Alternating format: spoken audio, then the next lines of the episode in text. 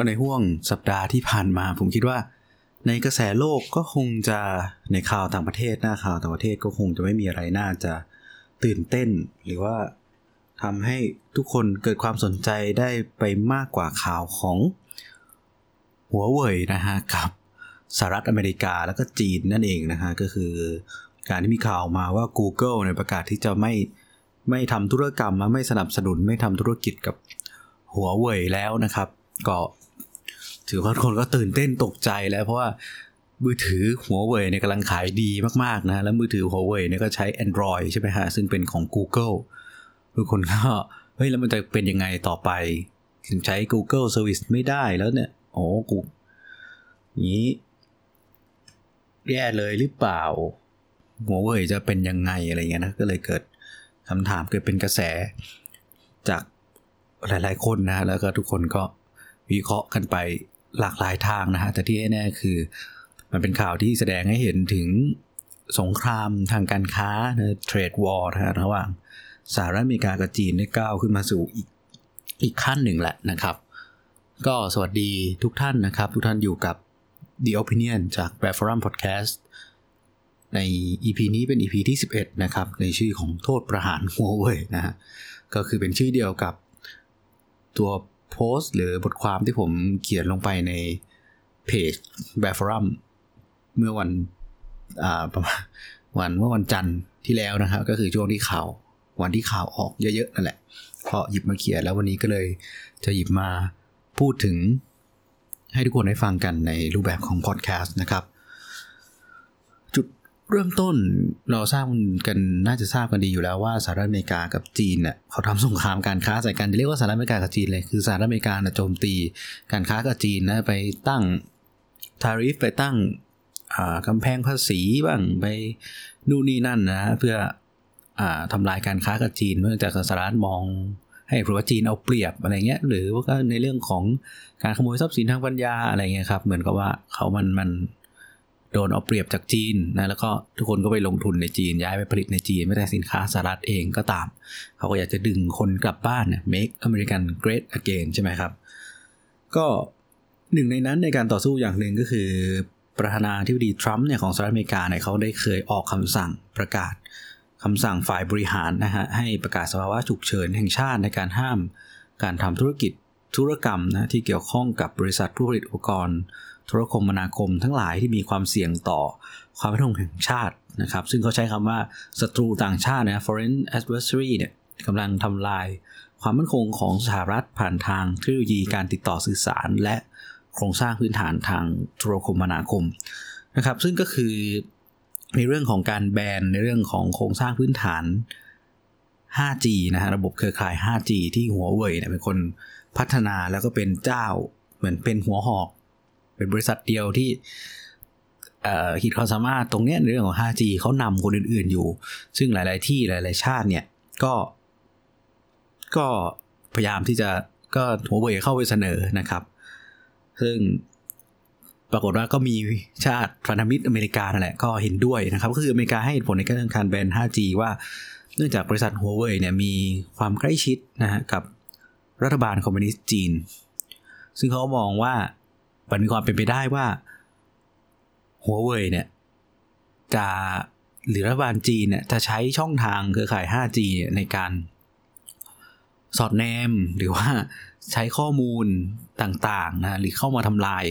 ความมั่นคงของสหรัฐหรือประเทศอื่นๆ ได้ผ่านทางเครือข่าย 5G ของหัวเว่ยนี่เอง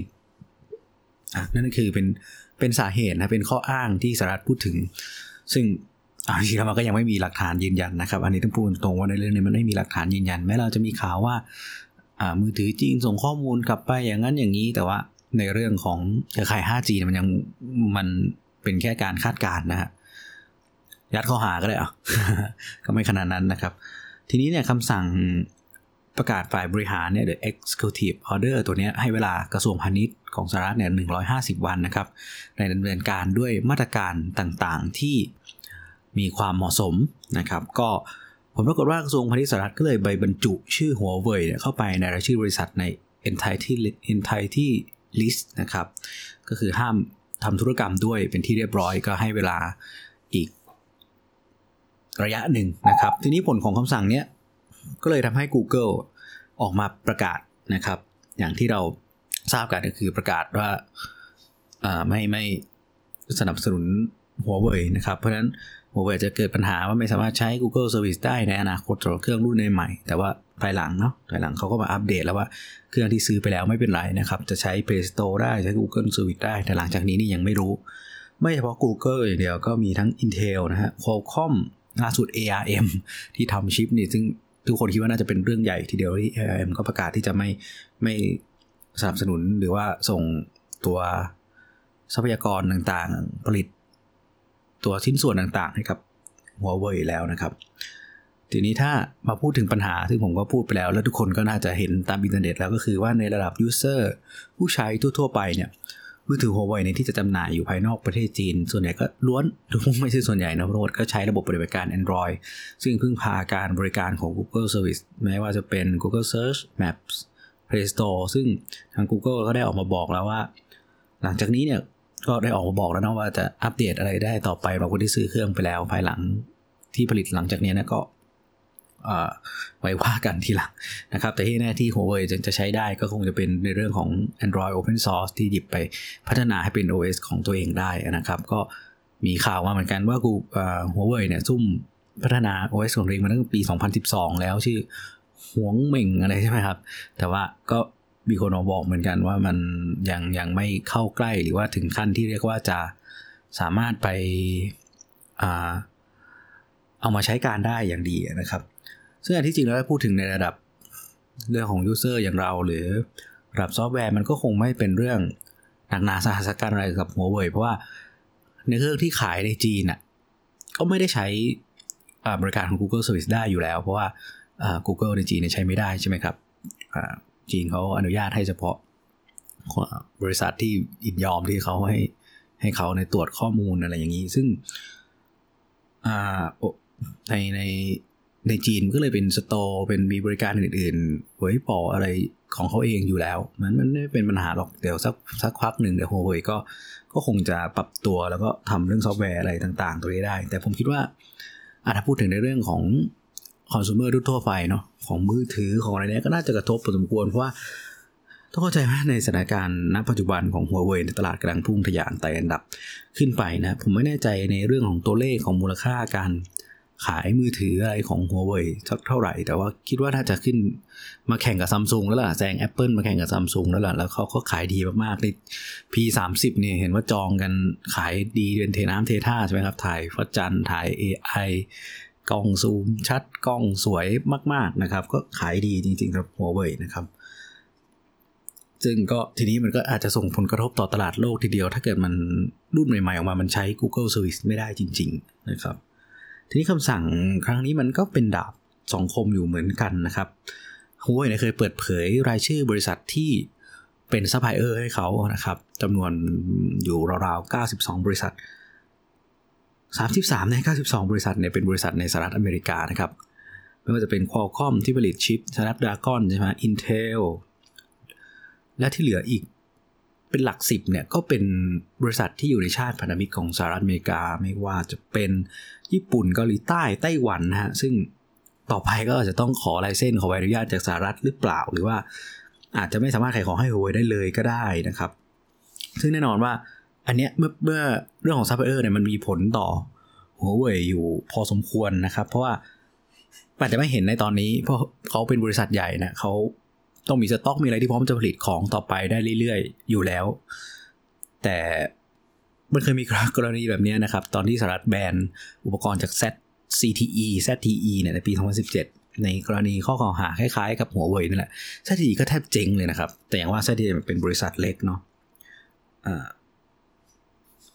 ซึ่งทั้งหมดทั้งมวลเราเห็นว่าอันนี้เป็นผมก็พูดถึงในระดับของอ่า user นะครับ ใน user ทั่วไป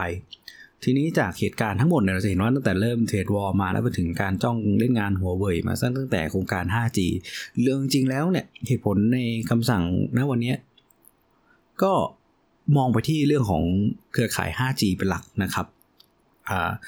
ซึ่งนักวิชาการนักวิเคราะห์หลายฝ่ายก็มองว่าทรัมป์เนี่ยเป็นการตัดสินใจที่มัน irrational ใช่ไหมก็คือแบบแปลกๆอะไม่มีเหตุผลไม่มีตรรกกะนะครับใช้อารมณ์อะไรประมาณนี้ แต่เมื่อเรามองให้ลึกลงไปให้ลึกลงไปนะครับ จะเห็นว่าสหรัฐอเมริกามีการดำเนินการอย่างเป็นระบบนะครับอ่าไม่ใช่อยู่ดีทรัมป์บอกว่าเอ้ยไม่เอาแล้วหัวเว่ยใช้ไม่ดีถ่ายรูปว่าไม่หล่อเลย แบนดีกว่าไม่ใช่นะครับเขาดำเนินการอย่างเป็นระบบครับ และหลังจากนี้มันจะมี กฎหมายนะครับสหรัฐอเมริกาเตรียมออกกฎหมายที่ชื่อว่า China Technology Transfer Control Act ที่จะออกมาเพื่อควบคุมการส่งออกส่งชิ้นส่วนหรือว่าถ่ายทอดเทคโนโลยีต่างๆ ให้กับจีนในเรื่องของอุปกรณ์ทางเทคโนโลยีทั้งหลายนะครับ ซึ่งจะผลกระทบโดยตรงเลย เพราะว่าจีนเนี่ยกำลังจะมีโครงการที่เรียกว่า Made in China 2025 นะครับ หรือ Made in China 2025 ซึ่งเป็นนโยบายที่ จีนเนี่ยหมายมั่นปั้นมือกับตัวเองมากเลยโดยเฉพาะโครงการ 5G เนี่ยเพราะว่าโครงการ 5G ก็เป็นโครงการที่ผลิตของเทคโนโลยีพวกนี้ในจีนใช่ไหมครับ ก็เป็นเหมือนหมายมั่นปั้นมือว่าเขาจะต้องแบบเอ้ยทำให้ได้อะไรอย่างเงี้ยนะครับ ก็เตรียมมีกฎหมายที่จะออกมาสกัดกั้นกันโดยตรงเลยนะครับ ทีนี้ทั้งหมดทั้งมวลที่เราเห็นนะครับ เราจะเห็นว่าสหรัฐเนี่ยในครั้งเนี้ย เข้าไปจัดการออกกฎหมายออกระบอบขึ้นมา เพื่อเข้าไปเปลี่ยนแปลงหรือจัดการกับหัวเว่ยและจีน โดยการเข้าไปควบคุมในเรื่องของซัพพลายเออร์นะครับก็คือการการแค่เข้าคุมและแชร์หน้าต่อ global supply chain เลยนะครับ เพื่อระงับและแทรกแซงการส่งออกนำเข้าชิ้นส่วนต่างๆ ที่ส่งไปให้หัวเว่ยที่อาจจะซึ่งมันจะส่งผลต่อการผลิตในอนาคต และมันจะเป็นการอาจจะเป็นแปลง global supply chain ใน อุตสาหกรรมเทคโนโลยีไปเลยก็ได้นะครับ ซึ่งเราทุกคนต่างรู้ว่าจีนเนี่ยเป็นตลาดใหญ่ดังนั้นจีนยังเป็นโรงงานผลิตขนาดใหญ่ด้วยนะครับ ที่ผลิตแล้วก็ส่งออกสินค้าไปทั่วโลก แล้วก็นำเข้าชิ้นส่วนต่างๆ มาประกอบ ซึ่งถ้ามองในมุมมองของสหรัฐก็จะชื่นชมเขาหน่อยมันก็เป็นการวางแผนแล้วก็มองการไกลอย่างแยบยนทีเดียวที่จัดการจีนผ่านการเปลี่ยนแปลงตลาดโลก แล้วก็การแทรกแซงทางระดับนโยบายแบบนี้นะครับ แต่ถ้าในเรื่องของเทคโนโลยีอีกอย่างหนึ่งก็บางคนบอกว่ามันเป็นการสกัดกั้นยอดขายของหัวเว่ยหรือเปล่านะครับ อันนี้ก็ต้องบอกว่าไม่ค่อยเกี่ยวเกี่ยวข้องเท่าไหร่บอกแล้วว่า ประเด็นมือถือเนี่ยเป็นประเด็นใกล้ตัวพวกเราทำให้ถูกหยิบยกออกมาเป็นประเด็นสำคัญว่า เอ้ย มันกระทบต่อการใช้มือถือกระทบต่อยอดขายมือถือกระทบต่อเทคโนโลยีมือถือของหัวเว่ยแต่อย่างที่ผมกล่าวย้ำไปแล้วว่าปัญหาทั้งหมดเนี่ยมันเกิดจาก โครงการพัฒนาโครงสร้างพื้นฐาน 5G เครือข่าย 5G เพราะนั้นเขาก็มุ่งไปที่การทดลองแล้วก็สร้างเครือข่าย 5G นะครับ มีนักวิเคราะห์เขียนบทความลงใน Foreign Policy นะครับ ชื่อบทความว่า the 5G fight is bigger than Huawei นะครับ ก็คือเขามองว่าเขามองในมุมมองว่าสหรัฐในการแบนหัวเว่ยในคราวนี้ มีจุดประสงค์มุ่งหมายในเรื่องของการที่จะสกัดกั้น สกัดขา การพัฒนา 5G ของหัวเว่ยนะครับ เพราะว่าที่ผ่านมาสหรัฐเป็นผู้นำในด้านเทคโนโลยีนะครับ แต่ลืมว่าจีนเนี่ยก้าวขึ้นมาเรื่อยๆ ก้าวขึ้นมาเรื่อยๆการก้าวขึ้นมาของจีนเนี่ยคือการ copy and development การขโมยทรัพย์สินทางปัญญา การทำการตลาดอย่างไม่เป็นธรรม การตัดราคาคนอื่น อะไรเงี้ยทำให้ตัวเอง มีแรงมีกำลังมากกว่าคนอื่นเขาโดยมันไม่เขามองว่ามันไม่แฟร์นักวิชาการเขามองว่าไม่แฟร์นะครับเขามองว่าถ้าสหรัฐอเมริกาจะสกัด แต่เขาสกัดกั้นหัวเว่ยจะต้องทำให้มากกว่านั้นทำให้มากกว่านี้มากกว่าการแค่ตัดซัพพลายเออร์เขามองว่าถึงแม้ทุกวันนี้การแบนหัวเว่ยเนี่ยแต่หัวเว่ยก็ยังเป็นบริษัทที่นำในเรื่องของเทคโนโลยี 5G อยู่ดี บริษัทอื่นที่เหลือ ไม่ว่าจะเป็น Qualcomm Nokia Ericsson เนี่ย ก็เทียบไม่ได้กับหัวเว่ยในณปัจจุบันเลยและหัวเว่ยเนี่ยหลังจากที่แบรนด์นะครับ ท่านประธานของหัวเว่ยก็ออกมากล่าวอย่างชัดเจนว่าเขาทุ่มเททุกอย่างทุกเราทุ่มเททุกอย่างทั้งชีวิตเสียสละทุกอย่างเพื่อพัฒนาสิ่งนี้ขึ้นมา แล้วมันเขานำแล้วเขาไม่มีทางที่จะแพ้อะไรเงี้ยนะครับ ซึ่งนักวิชาการคนนี้เขาก็มองว่าคุณเดี๋ยวผมอ่านชื่อสักครู่นะครับ คุณเอลซ่าคาเนียก็มองว่าก็จริงแล้วก็จริงว่ายังไงหัวเว่ยนะก็ นำอยู่เป็นตลาดที่เรียกว่าไม่เป็นผู้นำที่ไม่ใช่ว่ามีคนที่คู่ขนานเขาได้เลยเขานำโด่งอยู่คนเดียวเลยทั้งในเรื่องของราคาทั้งในเรื่องของอะไรต่างๆนะครับ อุปกรณ์ต่างๆเขาพร้อมแล้วอะเขาพร้อมแล้วนะครับ ก็ถ้าจะจะกัดขาเขาสหรัฐจะต้องสร้างเรียกได้ว่าสร้าง โปรโมทให้เกิดการแข่งขันที่เป็นธรรมนะฮะเขามองว่าที่ผ่านมาการแข่งขันกับจีนเนี่ยมันไม่เป็นธรรมแล้วจีนมีทั้งตัดราคา มีทั้งใช้เล่เหลี่ยมทั้งการโมยทรัพย์สินทางปัญญาอะไรเงี้ยเขาบอกว่าสหรัฐอเมริกาควรที่จะสร้างการแข่งขันอย่างเป็นธรรมและเข้าไปซับซิได้เข้าไปช่วยให้บริษัทอื่น บริษัทในสหรัฐอเมริกาเนี่ยเข้าไปแข่งขันได้รวมไปถึงการลดภาษีในประเทศ เพิ่มการลงทุนในการ วิจัยการพัฒนา 5G เพื่อให้สามารถแข่งขันกับหัวเว่ยได้นี่ถึงจะเกิดประโยชน์ที่สุด ถ้าพูดถึงว่าถ้าพูดถึงว่าการแบนการสงครามครั้งนี้เป็นการต้องการที่จะไม่ให้จีนเนี่ยครองเทคโนโลยีที่ก้าวนำสหรัฐไปได้นะครับ อันนี้คือมุมมองของคุณคานี่ในเรื่องของว่าถ้าเราตัดภาพมามองเฉพาะตัวในเรื่องของโครงข่าย 5G นะครับ ทีนี้มามองในโจทย์ของความสัมพันธ์ระหว่างประเทศ เราจะเห็นว่า สหรัฐอเมริกากำลังเผชิญการผงาดท้าทายของจีนที่จะขึ้นมาเป็นมหาอำนาจท้าทายสหรัฐ อันนี้คืออ่าargument ที่ผมจะพูดอยู่บ่อยๆนะเมื่อยิ่งเมื่อมองด้วยสายตาของ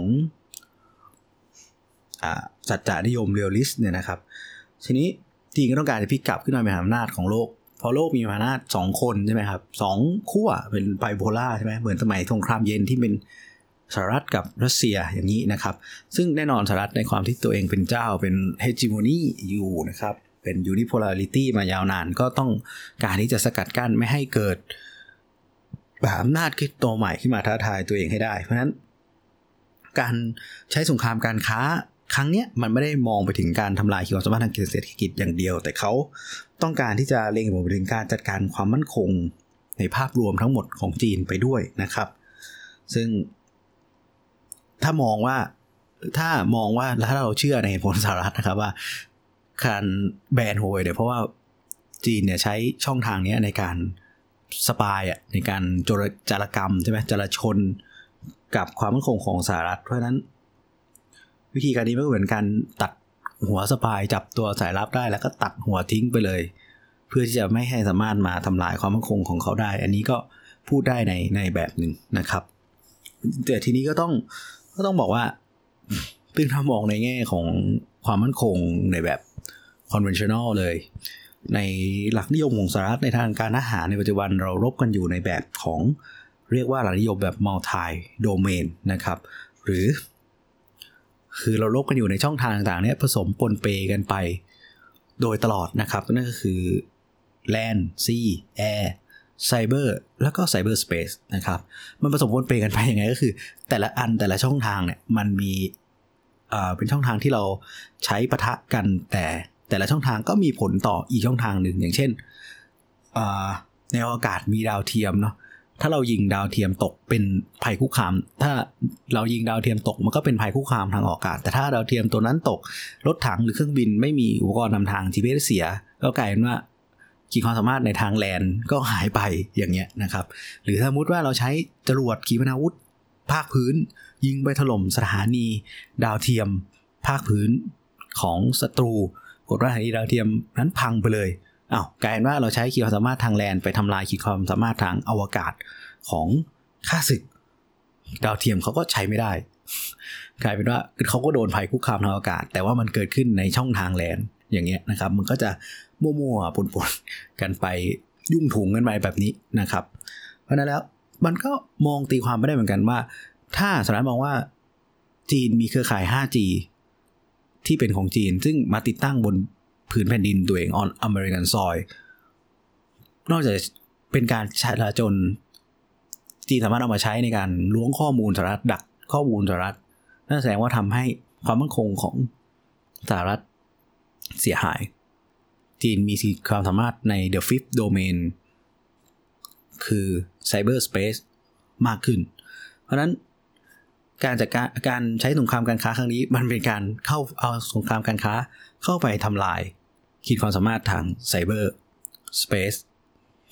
หรือขีดความสามารถไทยคุกคามไซเบอร์ของสหรัฐเสียตั้งแต่ต้นลมก็มองในรูปแบบนี้ได้นะครับ อ่า ทีนี้ มันก็เลยมีหลายๆ argument หลายๆ คนที่แย้งนะครับ หรือว่าพูดเสนอขึ้นมาว่า เห็นไหมว่า เฮ้ยเนี่ยไงสหรัฐใช้สงครามการค้ากับจีน ไม่เห็นต้องยิงปืนเลย ไม่เห็นต้องยิงขีปนาวุธใส่กันเลย เนี่ยเขาลบกันด้วยเศรษฐกิจ แล้วทำไมประเทศแถวๆนี้ประเทศสารขันใช่ไหมแล้วเป็นบทข้อเกี่ยวกับถึงต้องสะสมเศษเหล็กพวกนี้อยู่ ก็โอ้โหแล้วก็เห็นในทวิตเตอร์หลายความเห็นมากแล้วหลายความเห็นก็คนรีทวีตกันไปเป็นหมื่นๆนะฮะต้องบอกว่า เราลองมานั่งคิดย้อนกันดูไหมว่าทำไมสหรัฐถึงกล้าเปิด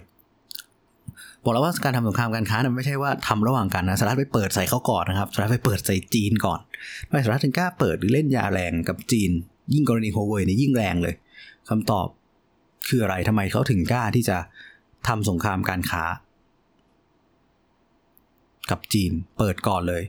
เพราะสหรัฐในมุมมองของผมครับ in my opinion ในการ the opinion ด้วยเนาะก็เพราะว่าพื้นฐานแล้วนะครับ สุดท้ายถ้าการอก่อนไปตรงนั้นก็คือ ต้องบอกก่อนว่า ถ้าเป็นมหาอำนาจทางการทหารที่ มีอาวุธนิวเคลียร์มีอะไรก็รู้เขาจะไม่เปิดใส่กันตรงๆ ด้วยอาวุธก่อนเพราะมันจะแหลกกันไปทั้งคู่อยู่แล้ว อันนี้เป็นพื้นฐานที่เราทดเอาไว้ในใจก่อนนะครับ แต่อย่างต่อมาก็คือ เพราะว่าเขารู้ว่าการอ่าคำรู้ว่าสุดท้ายแล้วครับ ถ้ามีการสถานการณ์มันขยายออกไป จนเกิดเป็นการประทะกันทางอาวุธ ขีดความสามารถของ ทางการทหารของอเมริกานั้นเหนือกว่าจีนและสามารถเอาชนะได้ด้วยอาวุธอยู่ดีพูดง่ายๆเขารู้ว่าเขามีหมัดเด็ดมีมีการอาหารที่ดีกว่าอยู่แล้วนะครับพูดง่ายลงกว่านั้นก็คือถ้าสหรัฐอเมริกาไม่ได้มีขีดความสามารถทางการอาหารที่เหนือจีน อยากเห็นได้ชัดแบบนี้ซีนารีโอในการใช้สงครามการค้า แบบนี้เราก็อาจจะไม่ได้เห็นก็ได้นะครับหลายท่านอาจจะแย้งว่า จีนเขาก็พัฒนาแล้วนะ เขาก็มีกำลังทหารที่เป็นล้านล้านคนมีขีปนาวุธใหม่ๆขีปนาวุธข้ามทวีปเรือดำน้ำดาวเทียมอะไรมากมายเลย แล้วทำไมถึงยังบอกว่าเนี่ยสหรัฐเขาขีดความขีดความสามารถทางการอาหารเนี่ยเหนือจีนคำตอบคำตอบคือมันเป็นเป็นเรื่องจริงนะครับ อันนี้มันเป็นเธอเป็นเรื่องจริงที่มีงานทางวิชาการการสำรวจที่นักวิเคราะห์สำนักติ้งแต้งหลายที่เนี่ยสำรวจไว้อยู่แล้วว่าณปัจจุบันเนี่ยขีดความสามารถทางการอาหารของจีนเนี่ยยังตามสหรัฐอยู่พอสมควร ผมเองก็เชื่ออย่างนั้น แต่ว่า แต่ผมก็ยังก็เชื่อว่าเขาจะก้าวทันนะในอนาคตอันใกล้ แต่ถ้าขีดเส้นนะทุกวันนี้ยังนะครับ วัดกันด้วยอย่างแรกเลยเม็ดเงินนะครับ สหรัฐยังเป็นประเทศที่ใช้จ่ายงบทางการอาหารเยอะที่สุดในโลกนะครับ และเกินกว่าครึ่งหนึ่งของทั้งโลกอะ่ะคิดดูดิคิดดูว่าจีน จีนรัสเซีย อินเดียไทยอะไรเงี้ยรวมกันน่ะที่เหลือทั้งโลก ยังไม่เกินครึ่งเลยอะ่ะและแต่สหรัฐเขาเกินครึ่งครับ อันนี้วัดด้วยเม็ดเงินนะอย่างแรก อย่างต่อมาเป็นขีดความสามารถในการอาหารสหรัฐที่เป็นขีดความสามารถที่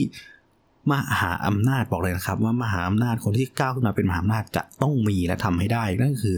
การ power projection หรือการส่งกำลังส่งพลังอำนาจไปสหรัฐมีศักยภาพในการที่สามารถส่งกำลังรบไปได้ทั่วโลกเลยนะครับ ไล่ตั้งแต่การจัดกำลังรบผสมในตัวเองทางบก มีกำลังทางเรือสมุทรฐานุภาพที่ยิ่งใหญ่ มีเรือบรรทุกเครื่องบินที่สามารถต่อระยะการบัญชาการไปได้ไกล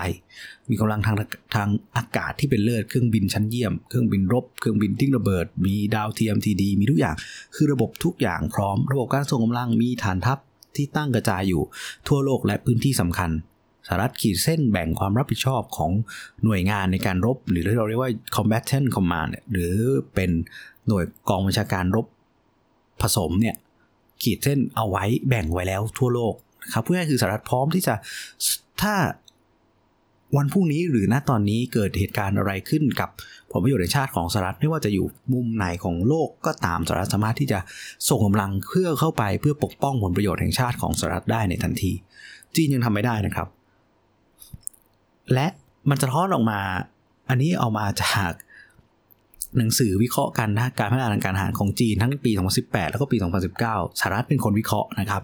แต่มันสะท้อนออกมาจากการพยายามปรับปรุงโครงสร้าง และการพัฒนาหลักนิยมในการรบของจีนว่าจีนต้องการที่มีขีดความสามารถทางทะเล ที่สามารถที่จะส่งกำลังไปได้ไกลทั่วโลก จีนต้องการพัฒนาขีดความสามารถของกำลังนาวิกโยธิน ก็คือกำลังที่ใช้ในการยกพลขึ้นบกจีนกำลังพัฒนาเครื่องบินที่ดีกว่านี้ทั้งเครื่องบินทิ้งระเบิด เครื่องบินระยะไกลเครื่องบินรบยุคใหม่นะครับ แล้วก็จีนเริ่มที่จะจัดตั้งฐานทัพในต่างประเทศ ซึ่งเริ่มไปแล้วฐานทัพแรกอยู่ในแอฟริกาผมไม่แน่ใจว่าอยู่ในชาร์ตนั่นอยู่ในชาร์ตนะชาร์ตประเทศชาร์ตที่ที่แอฟริกา นี่คือพูดง่ายคือสิ่งที่เราเห็น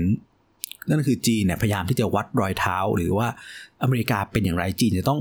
เป็นทางทหารนะขีดความสามารถในการทหารอเมริกามีอย่างไรจีนจะต้องก้าวไปถึงจุดที่มีอย่างนั้นหรือทำอย่างนั้นได้บ้าง เพราะว่ามันเป็นขีดความสามารถที่มหาอำนาจที่คนที่ก้าวขึ้นมาเป็นมหาอำนาจต้องมีครับเพราะว่าเมื่อเป็นมหาอำนาจแล้ว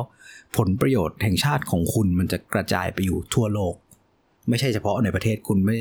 คุณไม่สามารถจะตีขีดแค่คือที่รบแค่แนวชายแดนของคุณได้อีกต่อไปแล้ว เมื่อคุณเป็นมหาอำนาจนะครับ อย่างต่อมาที่สหรัฐยังผมมองว่าเป็นขีดความสามารถที่สหรัฐอเมริกาน่ะมีอยู่เหนือกว่า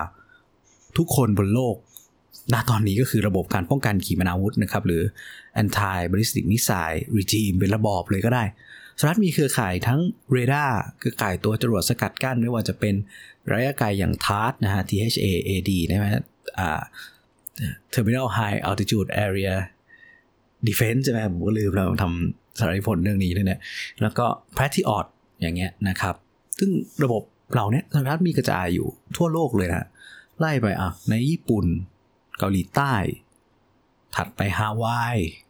แล้วก็มาเข้าไว้ในสหรัฐถัดมาทางตะวันตกไล่ไปสิมี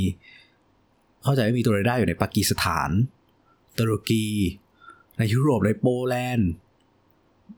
เยอรมัน ก็คือมีเครือข่ายหมดว่าจีนจะยิง ขีปนาวุธออกไปทางไหน หรือแม้แต่จะยิงจากเรือดำน้ำจากตรงไหนก็ตามสหรัฐมีเครือข่ายเรดาร์ในการที่จะดักจับ แล้วก็มีเครือข่ายอาวุธที่จะขึ้นไปสกัดกั้น พวกขีปนาวุธเหล่านี้ได้เกือบทั่วทั้งโลก แล้วก็มีการศึกซ้อมนะแต่ก็ยังไม่รู้ว่าซีเนโรนี้จริงเนี่ยจะจะป้องกันได้แค่ไหน ซึ่งเป็นอย่างนี้แล้วก็เท่ากับว่า first strike capability ของจีนนะก็คือ หมัดแรกของทั้งสองฝ่ายสหรัฐอเมริกาก็มีหมัดแรกจีนก็มีหมัดแรกที่เราเรียกว่า first strike capability แต่หมัดแรกของจีนมันมีโอกาสถูกสกัดกั้นได้มากกว่าเพื่อคือต่อยหมัดแรกแล้วมันไม่เข้าเป้ามันวืดอะคุณคิดดูดิว่าต่อยหมัดแรกแล้ววืดแล้วหมัดแรกของเขาเข้าหน้าคุณเต็มๆมันก็มึนแล้วใช่ไหมครับเห็นเห็นได้ชัดว่ามันมันยังไม่เท่ากันในเรื่องเรื่องตรงนี้นะครับ เมื่อเป็นเช่นนั้น ผมบอกแล้วว่ามันเป็นยุคของมัลติโดเมนที่รบปนกันไปอยู่บน 5 ช่องทาง Land Sea Air Space Cyber Space แต่ว่ามันมันผูกกันไปหมดนะครับ เช่น เราจะทำลายขีดความสามารถทางอวกาศของฝ่ายตรงข้าม เราใช้จรวดพื้นดินยิงก็ได้ใช่ไหมยิงสถานีภาคพื้นดิน เราทำลายไซเบอร์เราจะยิงศูนย์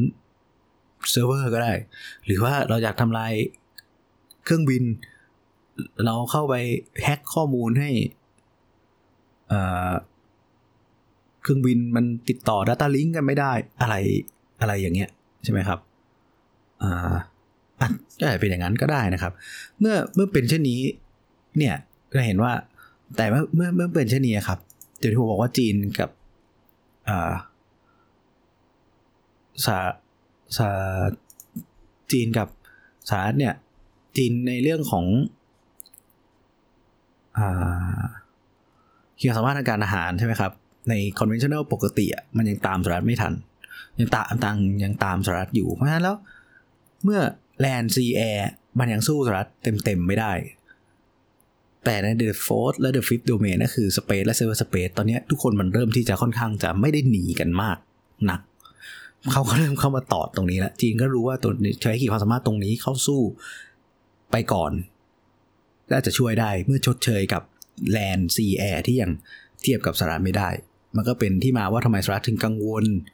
ถึงกังวลกับในเรื่องของเครือข่าย 5G ของหัวเว่ยและจีนนั่นเองนะครับเพราะเขารู้ว่าการใช้ความสามารถทาง space และ cyberspace เนี่ยมันยังมันไม่ได้หนีกันมากนัก แต่ละแต่ละรัฐนะครับ แต่ในปัจจุบัน land sea air มันยังสู้กันไม่ได้นะครับช่วงนี้ผมก็ศึกษาแล้วก็อ่านเกี่ยวกับเรื่อง space threat ก็คือกิจภัยคุกคามอวกาศอยู่ไว้ว่าตกผลึกแล้วเดี๋ยวจะมาเล่าให้ฟังแล้วกันว่า key เรียกว่าอะไรนะ key concept ในการใช้กำลังหรือการปฏิบัติการทางอวกาศคืออะไรอะไรที่เราใช้ในช่องทางอวกาศและ counter space ก็คือการต่อต้านในอวกาศเป็นแบ่งประเภทเป็นอะไรได้บ้างนะนะด้วยเทคโนโลยีทุกวันนี้นะครับก็จะหยิบมาเล่าให้ฟังกันในในโอกาสหลังนะครับเพราะฉะนั้นแล้วมันเป็นเรื่องของความมั่นคงครับวันนี้ที่เราพูดถึงของโฮเวยแน่นอนมันเป็นเป็นเรื่องของความมั่นคงแน่ๆ เนาะแล้วก็ไม่ใช่ว่ารบกันด้วยเศรษฐกิจอย่างเดียวนะครับเขารบกันด้วยเศรษฐกิจเพราะว่าฝ่ายที่เปิดก่อนเขารู้ว่าขีดความสามารถในการทหารเขาเหนือกว่าเขาถึงกล้าทำแบบนี้นะครับ เพราะฉะนั้นขีดความสามารถการทหารมันจึงเป็นพื้นฐานครับเป็นฐานก่อนคุณต้องมีกำลังที่แข็งแรงก่อนก่อนที่จะ ไปวัดกับคนอื่นได้ในในทางอื่น เพราะคุณรู้ว่าสุดท้ายแล้วมันวัดกันไปคนมันทะเลาะกันครับสุดท้ายมันทะเลาะกันไปกันมา มันต้องฟาดปากกัน คุณต้องมั่นใจได้ว่าถ้าฟาดปากกันแล้วคุณต้องชนะ อันนี้ผมมองในมุมมองของความเป็นมนุษย์ในมุมมองของ realism สถานที่ผมก็ต้องมองแบบเนี้ยนะครับ มีหลายท่านที่ที่พูดคุยกับผมในทวิตเตอร์ส่วนตัวก็เหมือนกันบอกว่าทำไมเราถึงไม่ใช้การจัดการความมั่นคงแบบอย่างเป็นประเทศเป็นกลางอย่างสวิตเซอร์แลนด์อย่างเงี้ยไม่ต้องมาสนใจการทหารเป็นประเทศเป็นกลางผลิตยาทำนาฬิกาไป ผมจะบอกว่าอะไรดีครับ ดูข้อเท็จจริงก่อน สวิตเซอร์แลนด์ เมื่อไปดูงบของ SIPRI นะครับ สวิตเซอร์แลนด์เนี่ยใช้งบทางการทหารอยู่ประมาณ 4.8 เกือบ 5 พันล้านเหรียญสหรัฐ ในขณะที่ไทยอยู่ประมาณ 6.8 ต่างกันประมาณ 2,000 ล้านเหรียญสหรัฐ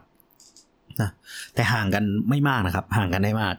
ในขณะที่แต่ในขณะที่สวิตเซอร์แลนด์เนี่ยมีจำนวนทหารประจำการนะครับทหารเกณฑ์เกณฑ์ทหารด้วยนะสวิตเซอร์แลนด์เนี่ยอยู่ 20,000 คน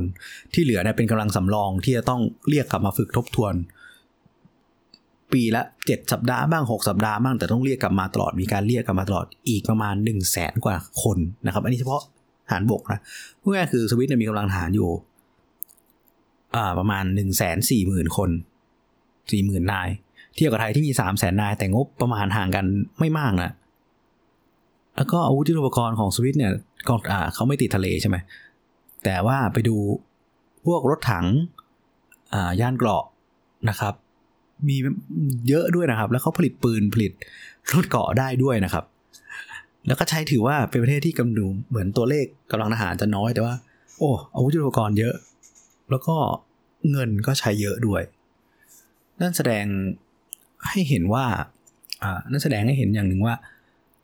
การที่เขาวางตัวเป็นกลางนะและการเป็นการจัดการความมั่นคงแบบสวิตแบบที่เราเห็นเนี่ยเขาทำแบบนั้นได้เพราะว่าขีดความสามารถในการอ่านเขาอะเกินตัวนะฮะเกินตัวหรือพอตัวแล้ว แล้วดูขนาดประเทศขนาดภัยคุกคามที่อยู่รอบบ้านกับเขาสิครับ หรือว่าดูจากประวัติศาสตร์ที่ผ่านมาใช่ไหมฮะเมื่อเทียบกับไทย เพราะฉะนั้นถือว่ากลายว่าดูเหมือนสวิตใช้งบประมาณสูงไปเลยนะครับ หรือไปดูประเทศใกล้ๆเราก็ได้อย่างสิงคโปร์สิงคโปร์ในงบทางการอาหารเป็นการป้องกันงบความความมั่นคงเนี่ยเยอะที่สุดในอาเซียนนะครับ เป็นลำดับสิบกว่าของโลกจากสิบปีอะแล้วก็พัฒนาอาวุธเยอะแยะมากมายผลิตอาวุธได้มีเกณฑ์อาหารเหมือนกัน ทั้งทั้งที่เป็นประเทศเล็ก ไม่มีเขตพรมแดนติดกับใครปัญหา ผมเข้าใจว่า territorial dispute ใน ทะเลจีนใต้ก็สิงคโปร์ไม่ไม่น่าจะมีเอี่ยวด้วยหรือเปล่านะครับ ก็เห็นไหมว่าเพราะว่าขีดความสามารถทางการอาหารมันจะเป็นตัวต่อรองสุดท้าย หรือเป็นพลังกำลังอำนาจของชาติ ที่ถือไว้แล้ว มันจะเป็นเบสของทุกอย่างก่อนที่ไปจัดการเรื่องอื่น มันจะต้องแข็งแรงก่อนนะครับ อันนี้มุมมองของเรลิสมันเป็นอย่างนี้แล้วในมุมมองของเรลิสผมพูดในมุมมองของเรลิสนะครับเพราะผมสมาทานมันอยู่ มันก็จะมองความจริงที่ว่า มันก็เหมือนมนุษย์ รัฐก็เหมือนมนุษย์นะครับไขว่คว้าหาเห็นแก่ตัวช่วยเหลือตัวเองก่อนเพราะฉะนั้นถ้าเราไม่แข็งแรงก่อนก็ไม่ช่วยคนอื่นไม่ได้ แล้วก็ไม่มีใครมาช่วยเราด้วยในในที่สุดนะครับ เพราะฉะนั้นตัวเองต้องแข็งแรงก่อนประมาณนั้นนะครับอ่าก็ โดยสรุปนะโดยสรุปก็นี่แหละครับ ความมั่นคงนะเป็นเรื่องที่สำคัญแล้วผมเชื่อว่าในหลายประเทศก็จะมองเรื่องความมั่นคงจู่ที่ว่าจะใช้เครื่องมืออะไร แต่ว่าก่อนที่จะใช้เครื่องมืออื่นนั้น เครื่องมือพื้นฐาน อย่างขีดความสามารถทางการอาหารจะเป็นเครื่องมือหลัก และสิ่งสำคัญแรกที่เขาจะให้ความสำคัญ แล้วก็เติมเต็มฟูลฟิลมันให้เรามีกำลังเป็นพื้นฐานที่มากพอ มีเสถียรภาพพอ มีกำลังพอ ส่วนวิธีอื่นๆ เครื่องมืออื่นจะใช้เพื่อลดความเสียหาย ก่อน อย่างไม่จำเป็นลดใครได้มีคนมีใครตายหรือเสียบาดเจ็บไม่ต้องมาเจ็บตัวไปก่อน แต่สุดท้ายแล้วเครื่องมือที่วัดกันเมื่อมันปัญหามันถูกผลักขึ้นไปหรือยกระดับเอ็กซ์เคเลตสถานการณ์ขึ้นไปจนกลายเป็นความขัดแย้งที่ต้องใช้อาวุธด้วยกัน คุณจะต้องมั่นใจว่าคุณมีกำลังมากพอหรือทำให้ชนะได้ ซึ่งนั้นมันต้องสร้างมาเป็นพื้นฐานแล้วเพราะมันไม่สร้างสามารถที่จะสร้างได้ในวันสองวันนี่คือสิ่งที่เรามองเห็นและลึกลงไป ในการจัดการความมั่นคงที่เราเห็นจากปัญหาระหว่างสหรัฐและจีน ซึ่งผมต้องนาทีมาพูดบ่อย เพราะว่ามันเป็นนิสู้สำคัญในทุกวันนี้ที่เพราะว่าจีนเขาพยายามจะขึ้นมาให้ได้ และเขาก็เร่งทั้งเศรษฐกิจเขาแทบไม่ต้องเร่งแล้วเขารู้และเขาที่ผ่านมาเขาพัฒนาเศรษฐกิจ และตอนนี้ก็คือเขาต้องเก็บเกี่ยวด้านการทหารและเพราะเขารู้ว่านี่คือปัจจัยสำคัญปัจจัยหนึ่งสหรัฐอเมริกาเองก็ต้องพยายามคีบตัวเอง โดยเฉพาะในเรื่องการทหารเอาไว้ให้ได้ พัฒนาออกไปให้ได้ เราก็เห็นว่าเขาทยอยที่จะยกเลิก ส่วนที่สัญญาณนู่นนี่นั่นที่มันตีกรอบให้เขาไม่สามารถที่จะใช้อาวุธ หรือพัฒนาอาวุธที่มัน เอาไปสู้กับคนอื่น หรือว่าให้ได้เปรียบคนอื่นได้ได้ อย่างเงี้ยนะครับ เป็นประมาณนี้ ก็วันนี้ก็พอสมควรแก่เวลาไม่ยาวไม่สั้นไปมากนะครับ ก็เหมือนเดิมครับใครที่อยากจะแนะนำติชม พูดคุยนะครับ ก็เรียนเชิญที่เพจ facebook.com/bearforum b e a r f o r u m นะครับ หรือถ้าท่านใดที่ใช้ Twitter ก็เรียนเชิญนะครับแอดไซน์ b e a r underscore f o r u m นะครับ ก็ยินดีที่จะพูดคุยนะครับ ยินดีรับทุกคำแนะนำหรือจะติชมจะตำหนิอะไรก็ได้อะไรเห็นด้วยไม่เห็นด้วยยังไง แต่อยากจะพูดคุยนะครับ เพราะเป็นจุดเริ่มต้นของผมที่อยากมาทำเพราะอยากจะพูดคุยกับ ทุกๆคนนะครับ ก็สำหรับวันนี้ The Opinion ก็แบบฟอรัมพอดแคสต์ก็ขอลาไปก่อน สวัสดีครับ